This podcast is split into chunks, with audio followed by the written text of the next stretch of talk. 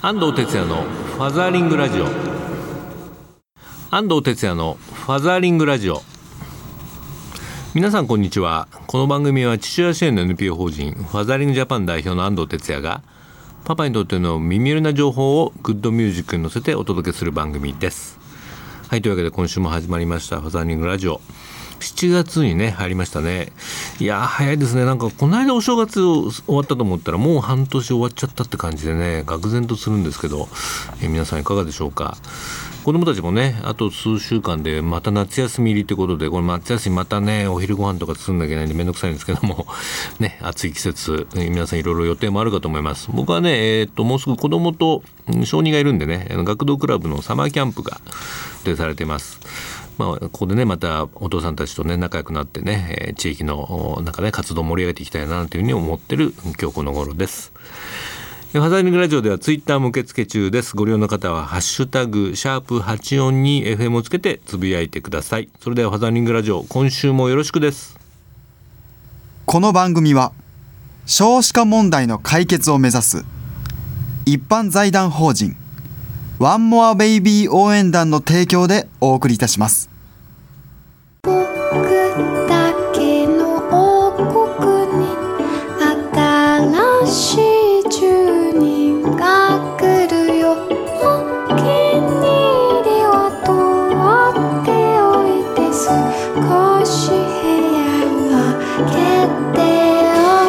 ワンモアベイビー応援団。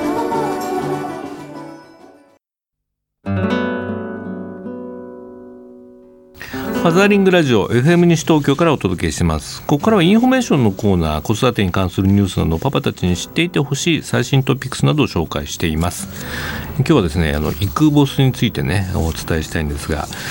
この番組でもねイクボスファザリンジャパンのねプロジェクトいろいろご紹介してますけども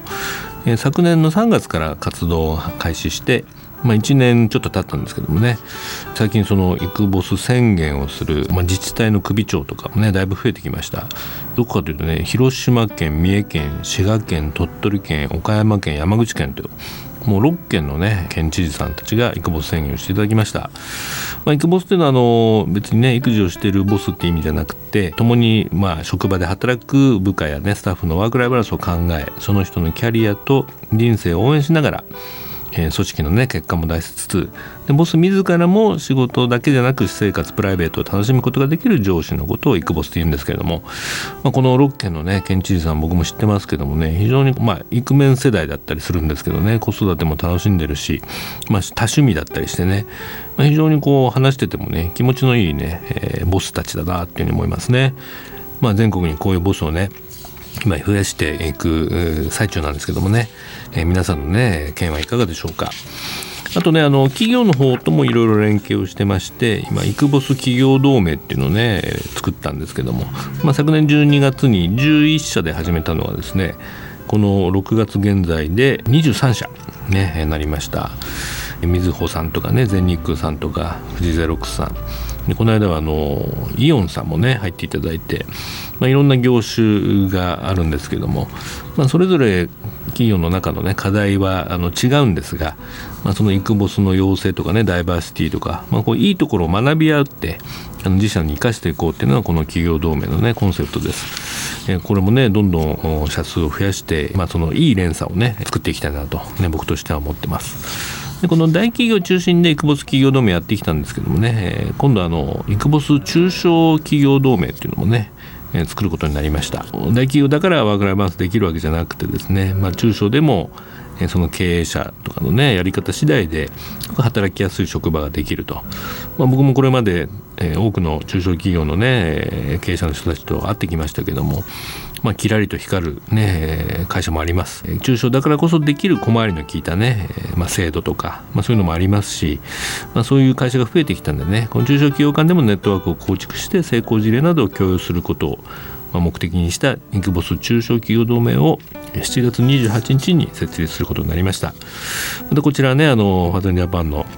フェイスブックやねホームページの方でもお知らせをしたいというふうに思っています。あとあのイクボス関連の本も、えー、たくさん出てるんですけども、えーまあ、僕がこの間あの出した、えー「できるリーダーはなぜメールが短いのかと」まあ、メールとか会議とかね倫理とかこういうものをコンパクトにして、えーまあ、制約社員ってね時間が足りないえー、社員の皆さんがねもっとこう働きやすい、早く仕事を終えて帰れるような職場づくりをするために書いたんですけどもあとこの間日経 BP 社からもですね、えー、こんなねイクボスの本が出ましたね。タイトルが「崖っぷちで差がつく上司のイクボス式チーム戦略」というですね。図解実践。今すぐ活用できるワークシート付きということで、まあ、僕らもあのイクボス検定とかねそういうコンテンツを提供したんですけれども、まあ、これ非常に企業の研修とかでね今使われるようになってきてますので、え今日ご紹介ねしたくて持ってきたんですけども、え今日は特別にですねのリスナープレゼントをね、えー、したいと思います、えこちら日経 BP 社から発売になってる崖っぷちで差がつく上司のイクボス式チーム戦略を1名様にプレゼントします。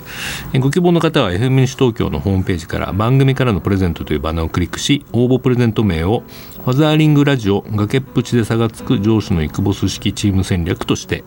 その他の必要事項も入力して送信ください。E メールをご利用の方は EGAO 数字で842アットマークウエスト東京 .co.jp です。メールのタイトルにファザーリングラジオ崖っぷちで差がつく上司のイクボス式チーム戦略係と入力し、ご住所、名前、年齢、電話番号、番組の感想等を書いてご応募ください。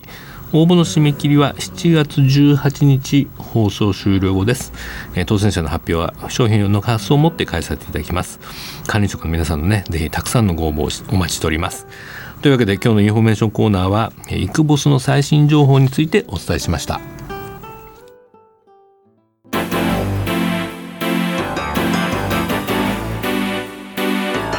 マザリングラジオ FM 西東京からお届けしています。ここからはソーシャルカフェのコーナー。日本には社会的な課題がいろいろありますがそれを何とかしたい社会を変えたいという思いを持ってソーシャルな活動を実践している方をゲストにお呼びするコーナーです。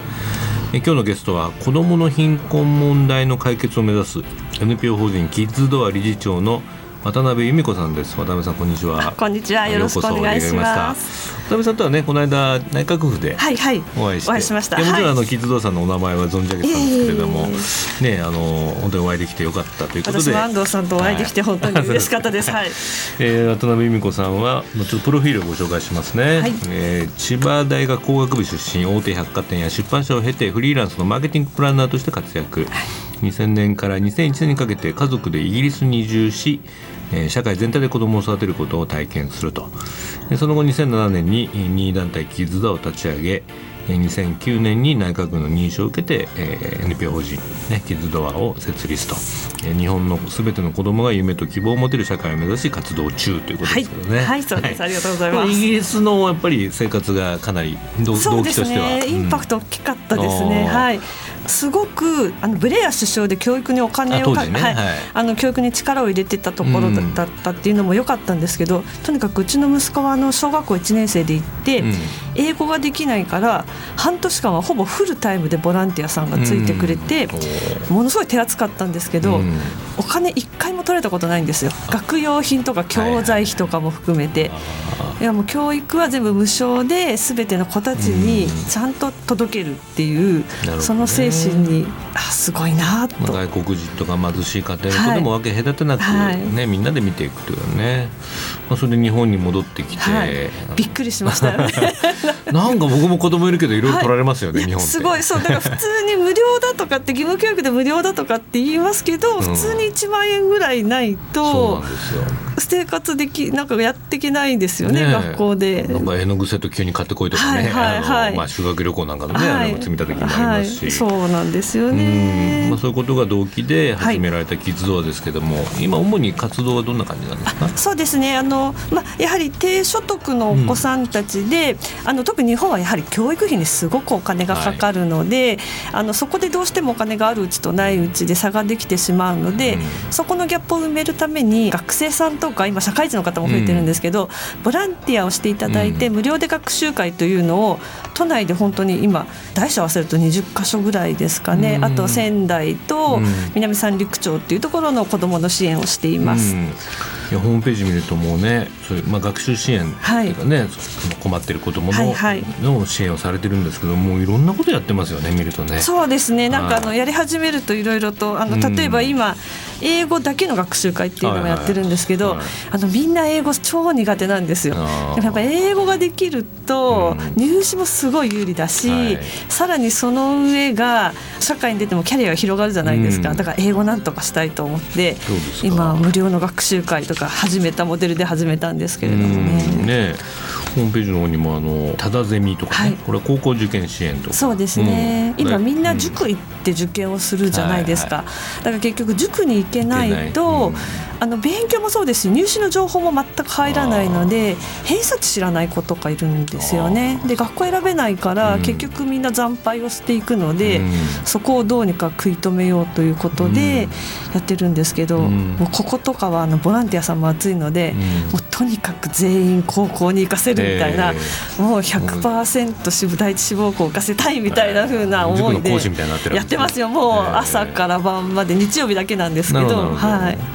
ボランティアやるにはどうすればいいボランティアはあの、今もたくさん募集しているので、キッズドアのホームページを見ていただくと、募集中のボランティアの情報が出ているので、ぜひそこ見ていただいてあの説明会をやっているので、あのまだどうか分かんないっていう方もまずは気軽に説明会にご参加いただいて、聞いてみていただければと思います。なるほどなるほどはいそのまあコストというかね、はい、あのキッズドアさんでどどういう財源でこれやってらっしゃるんですか？一つは、ね、あの皆様からの寄付だとか企業さんからご支援いただくだとかあと最近は随分その行政がやっぱりこれやらなきゃいけないっていうことで、はい、あの事業を作っていただいてうちがそれを受託してやることも増えてきたのでもし皆さんがお聞きになっているところでもうちちょっと厳しいから無料の学習会ないかなとか思ったら、はい、行政の方にちょっと聞いてみていただいたりとかすると、キッズドアじゃなくて他のところはやってるところもあるんですけど、はい。はい、だんだん増えてきているので、はい、アクセスしてつながるといいなと思います。そうね、はいそういうちょっと公的な、ね、支援っていうのが、はい、以前よりも増えてきたんだけども、はいはい、こういうキッズドアさんみたいな、ね、NPO さんがやっぱりやっていくっていうのが。そうですね。ユーザーからもハードルが低いような気がするんですけど、ね、そうなんです。すごく楽しいんですよ、だから結局、あのボランティアさんも来てくださると、うん、すごくなんか楽しいから来ちゃいますみたいな人が多いんですけど、ま、そこで、ね、そうなんです。そうなんです。居心地が良くないとね。勉強もできないですからね。そう。なんですね、えー、だからあの勉強勉強っていう感じではないんですけど、うん、やっぱりまあそういう人のつながり低所得の人たちってどうしても孤立しちゃいがちなんですよね、その分断がねちょっと、ね、はい、困るんですけど。なのでそこのところでいろんなボランティアさんとかと接することで、子どもたちはものすごく伸びてくるし、本当にあの将来にやる気が出れば勉強は自分でもどんどんできるようになるのでまだそこのやる気を作るところですね。最近こう気になる子どもとかうまくいったケースって何かあります？あそうです。実はその木曜日にやってる英語教室で、あるホテルのコンシェルジュからご連絡いただいたんですけどうち、ん、に来るお客様でぜひその日本でそういう活動してるところをね、うん、見てみたいっていうのがあってでたまたま日程があったんでそのじゃあ英語教室なんで、うん、ぜひ来ていただいてちょっと一緒にアクティビティとかをしていただければっていうので来ていただいたんですけど本当に中学生の男の子とものすごくこうアクティブで綺麗なあなアメリカのお母さんと親子で来てくれて。でそれでやったんですよ。で、まあ、まだ英語教室始まったばっかりなんで、うん、あの英語ほとんど喋れないんですけど、まあ、それでもいろいろやる中ですごく楽しく過ごせてでそれで結局最終帰りの振り返りの時に、あの何を感じたかっていうのを、まあ、毎回書かせるんですけどその日はやっぱり単語が重要だと思ったとか、はいはいはい、やっぱりすごくこう前向きな言葉が出てきてて、ね、やっぱ楽しいし通じるとかっていうふうになると勉強するんだなとかって思います、ね、コミュニケーションですからね。それが成立すると楽しいですよね、はい、今後なんか今やってる教室のなんかご案内あります？そうですね、うん、あのその低所得のお子さんたちのための学習会はすでに始まってるのもありますし、うん例えば品川区とか中央区とか、うん、えーと、そういうところでも、えーと、まだ少し空きがあるので、もしご興味あればぜひですね、はい、あと足立区の方でもこれから多分始まっていくと思うので、そういうのがあります。あとあの一般の方たち向けにも、土曜日にあの IT 教室だとか将棋の教室をやっているので、これもホームページの方に情報が出ているので、ご覧いただいてちょっと遊びに来ていただければと思います。それは誰でも行けるやつ、ね、誰でもはい来ていただけます。リーダーたちボランティアのね人たちとも遊んでくれるかもしれないですね、はいはい、いいと思いますね。はい。あのこの番組あの、まあ、お父さんお母さんが、はい、あの聞いてるんですけども、ね。今のこう日本の社会環境を、まあ、鑑みて、まあ、6人にね1人の子供が貧困ということで、まあ、僕もタイガーマスキンとかやってるとね、はい、自分の子供だけが幸せな社会はないよって思うのでね。ねそのリスナーのパパやママたちにもねあのなんか渡辺さんからメッセージがあればぜひありがとうございます、はい、一つは本当にあの日本の子供の貧困ってすごく見えづらいところがあるじゃないですか、うん、洋服だとか例えばあのスマホ持ってたりとかするんですけど、うん。うん、実は食費削ってたりとかするんですよね、でまあお金がないからみんなと一緒に遊びに行けないだとかそういうのでどんどんこう排除されちゃうので、まあ、そういうところ少しこう目配りをしていただいて、なんかあの子も誘ってあげればとか、そういうこと特に小学生とかはそういうふうに一緒になんかしてあげるっていうことをすると、例えばバーベキューしてあげるとかね、そういうのがすごく心に残ったりとかするので。ぜひそれをですしあとうちに来てくださるボランティアさんで例えばもう自分の子供はもう手がかからなくなって例えば中学受験で相手してくれなくなったんで、うん、なんか他の子をって言って教えに来てくださる方とかいらっしゃるんですよ。やっぱりそうするとすごくその子供たちにとってもいいんですよね。ね。やっぱりあの例えば大学生に初めて会ったとか、うん、その教えに来てくださる方も一流企業だとか銀行だとか外資系だとか普段接することのない人たちと接することでなんか自分も頑張ればこうなれるのかもっていうすごく近くなるところがものすごくミソなので、もしあのご興味あって時間もあればぜひボランティアにも参加していただけると嬉しいです。うん、まあ、子供にとってはね親だけじゃなくて重要なまあ他者というか斜めの関係がね、はいあると割とね元気になれる部分もありますからね、はい、自分の子育て終わった人でもね、はい、そういうあの地域の子たちにね、はい、来てくれると,、ね、といいと思いますよね。はい。わ、かりました。渡辺さんとはあの国の方のね今、ね、子どものえあのまあ貧困対策とか、まあ、未来を考える国民運動のね、一緒のメンバーやってますので、またいろいろあの共同してやっていきたいなというふうに思います。はい。というわけで今日のソーシャルカフェゲストは子どもの貧困問題の解決を目指す NPO 法人キッズドア理事長の渡辺由美子さんでした。渡辺さん今日はどうもありがとうございました。ありがとうございました。来週のソーシャルカフェゲストは NPO 法人若者メンタルサポート協会理事長の岡田沙織さんです。こちらもどうぞお楽しみに。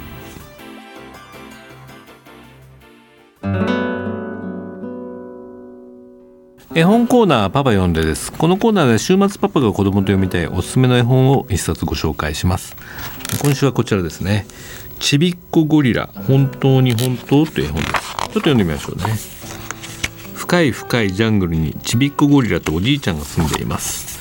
かつてはジャングル一強かったおじいちゃんゴリラですが今ではジャングル一年を取ったゴリラになりました。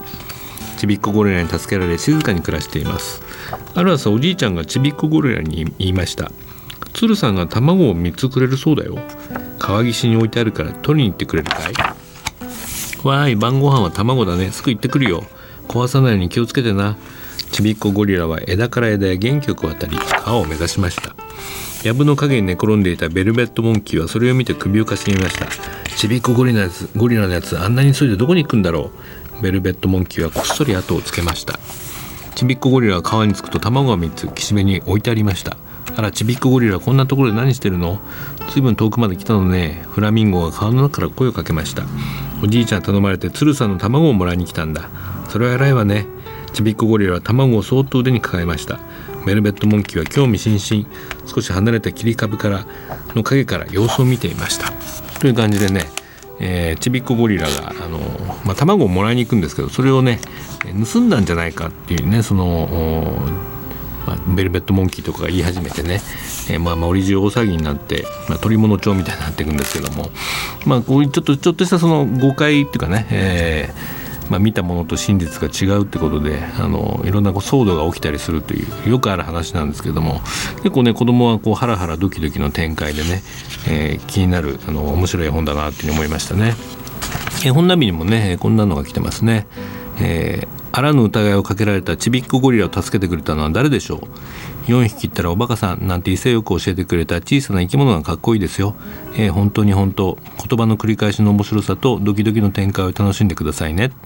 えー、本ラビナイターのね大和田佳代さんからもねこういうコメントが出てました。はい。なんかねあのちょっとかわいそうって感じの絵本でもあるんですけどね、えー、こういうよくありがちなお話ね、えー、お父さんと子供で楽しんでみてください、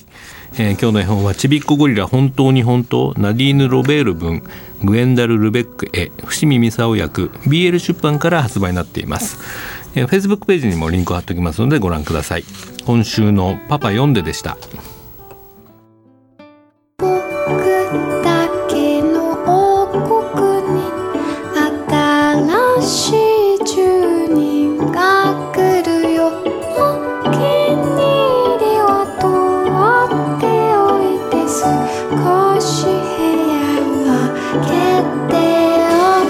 ワンモアベイビー応援団。フ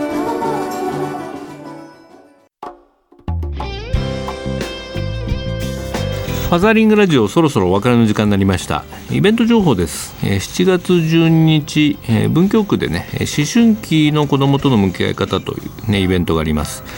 こちらに僕もね登壇します。パパと考える思春期の子どもとの向き合い方。えーまあ、思春期になるとね子どもたちは心や体の変化が起こるとともに親子喧嘩も親子関係もねまた変化していきます。子どもたちが自分らしさを前向きに受け止め自立を促しているために保護者ができることを一緒に考えませんか？というねこういう説明文ですけれども、えー、こちら、えー、7月12日の10時から、えー、スタート。